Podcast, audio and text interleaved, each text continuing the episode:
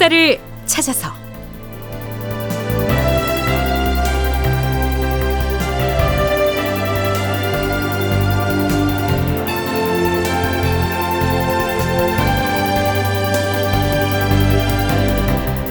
제 1266편 모물룡이 처형되었다.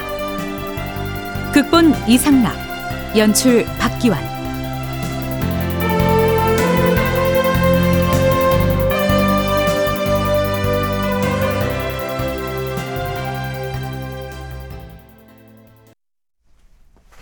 여러분 안녕하십니까? 역사를 찾아서의 김석환입니다. 서기로는 1629년에 해당하는 인조 7년 음력 윤 4월 17일 이날 열린 경연에서 초미의 화제로 등장한 인물은 단연 동강진 도독 모물룡이었습니다. 경연은 임금이 신하들과 함께 유학의 경전을 공부하는 자리였지만 현안 문제를 논의하기도 하지요. 모물룡은 평안도 철산 앞바다의 가도에다가 동강진이라고 하는 명나라의 군진을 구축하고서 자신의 왕국처럼 군림해 왔었습니다. 그랬던 그가 수십 척의 함선에다가 수천 혹은 수만 명의 군사를 태우고 명나라의 등주를 향해서 출발했다는 소식이 날아들었던 것입니다. 실제로는 요동군 총사령관인 원숭환의 호출을 받고 간 것이었는데요. 이때까지만 해도 조선의 조정에서는 모물룡이 자기 마음대로 군사를 움직여서 자발적으로 출동한 것으로 여기고 있었던 모양이죠. 자, 지난 시간 말미에 이날 경연에서 오고 간 대화의 내용 중의 일부를 승정원 일기의 기사를 인용해서 소개했었죠. 조금 더 살펴보겠습니다. 이날 경연에 참여한 사람들 중에서 인조와 모물룡 문제를 집중적으로 논의한 사람은 참찬관 정경세, 사헌부 대사원 장유, 풍령군 홍보 등이었습니다. 정경세가 먼저 의견을 피력합니다. 주상 전하, 근자에 들어 모물룡 도독이 하는 일을 두고 사람들이 모두 의심을 하는데 신이 섬 내부의 형세에 관해서 알아보니 남아있는 병력이 많지 않기 때문에 우려할 만한 일은 없을 것이옵니다. 지금 가도에 남아있는 병력이 많고 적은 것을 우려하는 것이 아니라 모도덕이 무엇 때문에 대규모 선단을 이끌고 등주로 갔는지 그 점을 알 수가 없으니 답답하다는 것이 아닌가. 그러하옵니다. 만일 등주의 원숭한 경략에게 보고할 사안이 있다면 공문을 작성해서 올리면 될 터이고 그렇다면 사신이 타고 갈 선박은 달랑 한 척이면 족할 터이옵니다. 하운데 무엇 때문에 수천의 병사를 데리고 갔겠사옵니까? 배를 50척이나 동원해서 끌고 갔으니 원숭한 경략을 비롯하여 등주 일대의 명나라 사람들은 경악을 금치 못할 것이옵니다. 하오나 모도덕이 무슨 계획을 꾸미고 있든 그의 생각대로 일이 잘 풀리지는 않았을 것입니다. 원경략 쪽에서는 아마도 모물령이 반영을 꾀하지 않았을까 의심을 할 수도 있을 것이옵니다. 전하, 가도에 들어가 있던 통역관 장대추가 신에게 들려준 말이 있사옵니다. 역관 장대추가 무엇하던가? 어느 날 장대추가 문틈으로 가만히 엿들었더니 모물룡이 만약 우리 명나라 조정에서 나에게 가도의 동강진을 다른 곳으로 옮기라고 한다면 조선이 가만히 있을 것 같은가? 반드시 후금 모랑캐와 손을 잡고서 해로를 통하여 우리 명나라를 침범할 것이다. 이 모물룡이 이곳에 있기 때문에 이런 근심이 없는 것이다. 부하들에게 이렇게 말하더라고 하였사옵니다. 모물룡이라는 위인이 속임수가 많아서 무슨 일을 도모할지 예측하기가 어렵사옵니다. 하지만 그가 내륙이 아닌 섬에 있으면서 더구나 많은 병력을 장악하고 있으니 명나라 조정에서도 감히 제어하지 못하옵니다. 그러하옵니다. 지난번에 북경에서 모물룡에게 사신을 보내서 가도의 병사들과 무기 등을 점검하게 한 적이 있사온데 결국 포기하고 그냥 돌아갔다 하옵니다. 모물룡이 북경 조정에서 보낸 사신의 말에 순순히 따르지 않았다는 말인가? 그러하옵니다. 모물룡은 부하 장수들에게 이렇게 명했다고 하옵니다. 아무리 조정에서 보낸 사신이라 할지라도 그들이 내가 거느린 동강진의 군사와 무기들을 샅샅이 점검하도록 그냥 놔둘 것 같은가? 여봐라! 사신들이 묵고 있는 객과 납바다에다 대포를 쏘아라!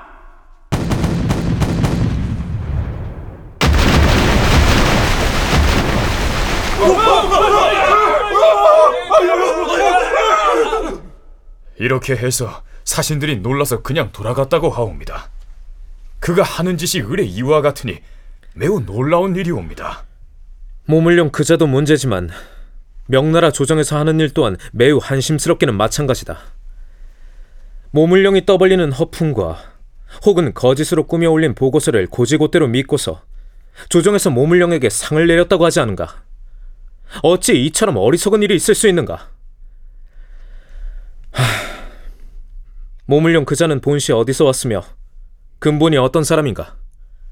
본래 모물룡은 원숭한 경략의 수하에 있던 사람으로서 일찍이 참장이 되었을 때는 원경략이 매우 아끼고 신뢰하였다 하옵니다. 그런데 원숭한 경략이 바닷길을 막으려고 하자 모물룡이 화를 내면서 온갖 말로 원숭한 경략을 능욕하였다고 하옵니다. 여기에서 원숭환이 해로를 막으려고 했다는 말이 나오는데요.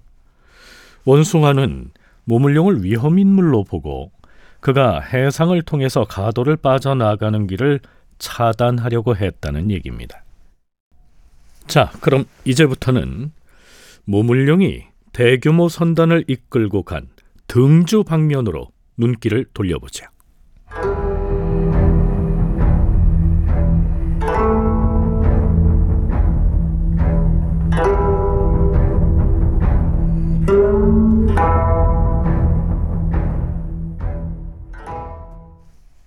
명나라 사서의 여러 기사를 참고하면 명나라 조정에서는 정묘호란이 일어나기 전인 1626년부터 모물룡을 가도에서 철수시켜야 한다는 주장이 제기가 됩니다. 명나라의 총독 연명태를 포함해서 등내 순무 무지망 등이 명나라 조정에 이렇게 주청을 하죠. 황제 폐하, 조선의 가도에 진을 치고 있는 모물룡을 속히 본토로 철수시켜야 하옵니다. 우리가 조선의 바다에 떠 있는 섬에다 병력을 배치한 것은 적군인 후금 오랑캐의 배후를 경계하기 위함인데 지금 모물룡은 오히려 후금에 견제당하는 처지가 되어버렸사옵니다. 하오니 모물룡과 그 군사들은 속히 조선의 섬으로부터 철수해야 하옵니다. 이런 요구가 거셌음에도 불구하고 결국 모물룡과 동강진은 그 자리에 건재했지요. 다음과 같은 반론 역시 만만치 않았기 때문입니다. 폐하, 그렇게 볼 것만은 아니옵니다. 조선이 지금 후금 오랑캐에게 시달리면서도 우리 명나라를 배신하지 못하는 것은 그나마 조선 땅 가도에 있는 모물룡이 오랑캐를 견제해주고 있기 때문이옵니다. 모물룡의 진영을 옮겨버릴 경우 조선은 곧바로 후금 오랑캐에게 병탄되고 말 것이옵니다. 그랬었는데 곧바로 정묘호란이 발발했던 것이죠. 그리고 우리가 이미 살펴본 바와 같이 정묘호란이 진행되는 동안에 이 모물룡은 후금군과 맞서 싸우기는커녕 오히려 후금과 사신을 교환하면서 내통을 하죠. 자, 이때부터 명나라 조정의 기류가 심상치 않게 돌아갑니다. 결국 요동군 사령관인 원숭환이 모물룡을 등주의 쌍도라고 하는 섬으로 호출을 하기에 이르지요. 이 대목에서 서강대 계승봉 교수의 얘기 들어보시죠. 모문용이가 지금 하는 일이 아무것도 없고 물자만 축내고 있고 첩보를 받아보니까 후금하고 내통을 할, 하고 있네 이런 첩보가 들어오는 겁니다. 그렇다면 이거는 우군이 아니라 모문용이 만약에 투항을 해버리면 이거는 안 되는 거잖아요. 그래가지고 차라리 그럼 가도에 있는 명나라 난민들이 없는 게 낫겠다. 그렇다고 명나라가 직접 배를 타고 와서 가도를 칠 수 있는 힘도 없고 그러니까 모문영아 너한테 그러면 더 큰 물자를 주겠다. 다 새 황제가 너를 신임한다. 이런 식으로 불러내가지고 여기에서 말하는 새 황제란 1627년에 희종이 사망을 하자 뒤를 이어서 즉위한 명나라의 마지막 황제 의종을 일컫습니다. 자, 이제부터는요. 명나라 사서인 명사 열전편의 원숭환 모물룡전에 기술된 내용을 바탕으로 과연 그곳에서 무슨 일이 있었는지를 살펴보기로 하겠습니다.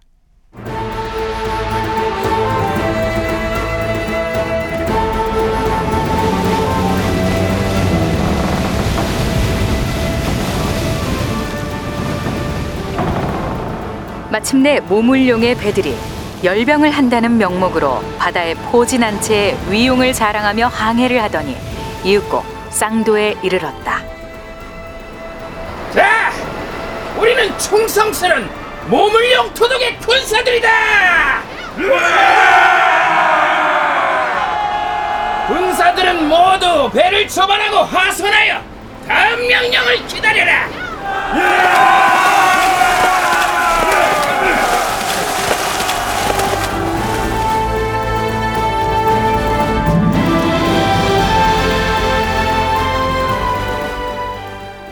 조선 조정에서는 이때 모물룡이 이끌고 간 군사가 수천이었다고 했지만 중국의 사료에는 3만여 명에 이른다고 기록하고 있기도 합니다.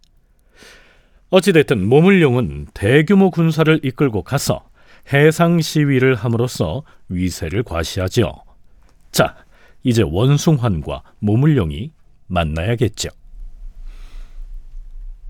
자, 오늘 저녁에 우리 군막에 원숭환 경략을 초대해서 주연을 베풀 것이니 술과 음식을 풍성하게 준비하라. 드디어 주연이 베풀어졌다.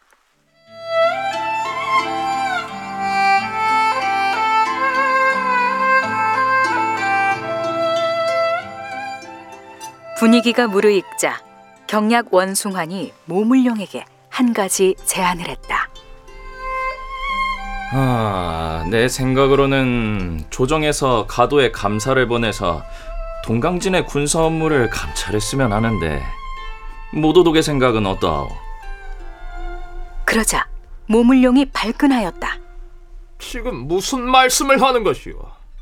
감찰은 결코 받아들일 수가 없습니다. 그렇다면 모도독은 그쪽에 오래 있었으니 이제 그만 고향으로 돌아가서 쉬는 것이 어떻겠소? 원숭환이 그렇게 말했다. 이제 그만 은퇴하고 동강진을 나와서 귀향하라고 권한 것이다. 모물룡은 그럴 수 없다고 반항했다. 나도 예전부터 언젠가 고향으로 돌아갈 생각은 갖고 있었소이다. 다만 오랑캐가 동쪽으로 침략하는 것을 방어하기 위해서는 동강진이 절대로 필요하냐. 그 일은 오직 나만이 할 수 있는 일이오. 아, 아 예. 모도독의 뜻은 잘 알겠습니다. 모물룡의 뜻이 완강하다는 사실을 파악한 원숭환은 첫날의 주연을 일단 그렇게 끝냅니다.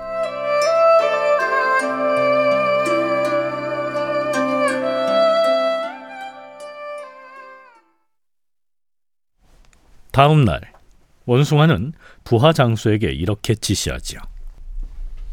그대는 병사들을 이끌고 산꼭대기로 올라가서 거기다 군막을 설치하도록 하라. 내일 그 군막에 모물룡 도독을 특별히 초대하여 환송연을 베풀 것이다. 알겠습니다. 아, 다른 지시 사항은 없습니까? 왜 없겠는가? 장막을 설치한 다음에는 갑옷을 입은 병사들을 장막 주위로 빙 둘러 배치해서 매복을 시키도록 하라. 알겠습니다. 아, 그런데 모도독의 군사들도 산꼭대기 군막에 함께 올 것 아닙니까? 그쪽은 군사의 수가 어마어마한데 모도독의 군사들은 산 위의 군막 안으로는 일절 접근을 하지 못하게 하라. 알겠습니다. 자, 이렇게 준비 작업을 지시한 원숭아는 모물룡의 군막 쪽으로 내려가서 전날과는 완전히 다른 태도를 보이지요. 모도독께 인사를 드리러 왔습니다. 제가 내일 아침에는 섬을 떠나서 등주로 복귀합니다. 그래서 부득이 작별 인사를 드리러 왔습니다. 자, 절 받으십시오. 아유, 아이고, 아, 그럼 저도 맞절을 하겠습니다. 맞절을 하고 나서 원숭화는 모물룡의 부하들에게 이렇게 말하죠. 그대들이 가도에서 쌓은 공적은 매우 대단한데 우리 조정에서 지원한 양곡은 얼마 안 되니 저는 그 점을 매우 가슴 아프게 생각합니다. 그렇게 모물룡을 안심시킨 원숭화는 모물룡에게 함께 등산을 할 것을 제안했고요. 모물룡도 흔쾌히 따르지요. 그렇게 해서 모물룡은 원숭환의 부하들이 미리 설치해둔 군막 안으로 들어가는데요. 그때부터 원숭환의 태도가 돌변합니다.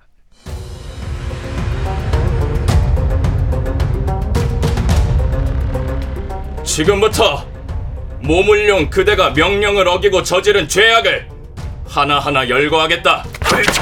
지금 무슨 말을 하는 것이오? 저 반역자가 허리에 두른 관대를 벗기고 꼼짝 못하게 포박하라. 예! 이놈들 이거 놓지 못하겠느냐? 모물룡, 네 놈을 차명에 처해 마땅한 열두 가지 죄목이 있다. 지금부터 그 죄목을 하나하나 열거하겠다. 첫째, 군사를 이끄는 대장이 외부에 파견 나가 있으면 조정에서는 반드시 문신을 파견하여 감사를 하도록 규정하고 있다. 그런데 너는 동강진의 모든 일을 네 마음대로 처리하면서 군마와 돈과 곡식을 마음대로 처리하면서도 감사받기를 거부하였으니 이것이 차명에 처해 마땅한 첫 번째 죄목이다. 둘째, 신하로서 임금을 속인 것보다 더 큰 죄는 없는데 네가 조정에 올린 보고 사항은 모두 황제 폐하를 기만하는 내용이었다. 항복해온 사람들과 갈 곳 없어 떠도는 난민들을 무차별 학살하고서 그것을 마치 적군을 무찔러서 공을 세운 것처럼 허위 보고를 했으니 네 놈을 차명에 처해야 할 두 번째 제목이다. 세 번째, 해마다 수십만 두에 달하는 급료를 조정으로부터 지급받으면서도 그것을 동강진의 병사들에게는 지급하지 않음으로써 굶주림에 지친 병사들로 하여금 약탈을 일삼게 하였으니 그것이 네 놈을 차명에 처해야 할 세 번째 죄목이다.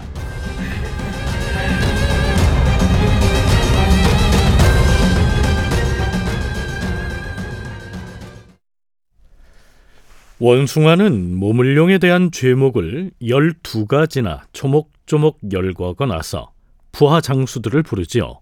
그러고는 이렇게 묻습니다. 모물룡이 저지른 죄의 실상이 이러할진데 응당 이자의 목을 베어야 하지 않겠는가? 대답하라!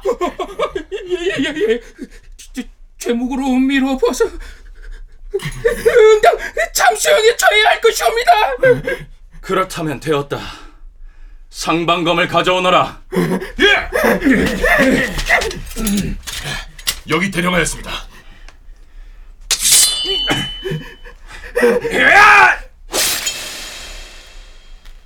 다큐멘터리 역사를 찾아서 다음 시간에 계속하겠습니다.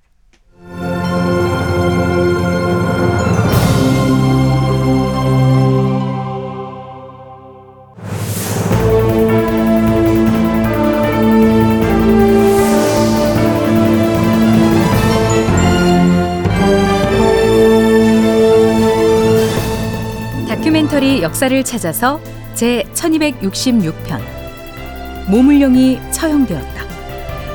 이상락 극본 박기환 연출로 보내드렸습니다.